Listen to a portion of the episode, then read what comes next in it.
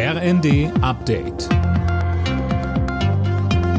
Stündlich neu auf den Punkt informiert. Ich bin Dirk Jostes. Guten Morgen. Bei zwei schweren Erdbeben in der Türkei und Syrien hat es zahlreiche Tote gegeben.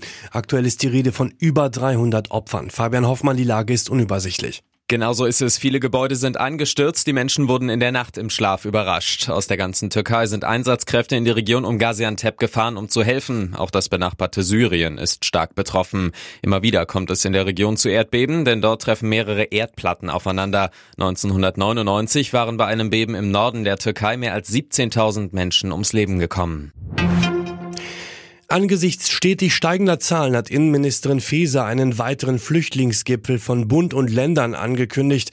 Allein aus der Ukraine sind mehr als 1 Million Geflüchtete in Deutschland angekommen. Viele Kommunen sind überfordert und haben Brandbriefe geschrieben. Es besteht Handlungsbedarf, sagt Faeser im ZDF. Deswegen werde ich jetzt wieder alle Beteiligten zu einem erneuten Flüchtlingsgipfel zu mir ins Haus einladen. Ich werde das diese Woche noch rausschicken, die Einladung, weil ich glaube, wir müssen in einer gemeinsamen Kraftanstrengung alles dafür tun, die Kommunen zu entlasten.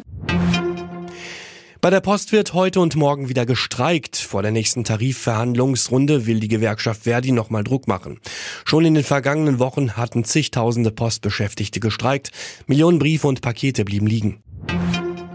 US-Sängerin Beyoncé hat bei den Grammys 4 Trophäen abgeräumt. Damit hat die Künstlerin insgesamt 32 der Musikpreise, so viele wie niemand vor ihr.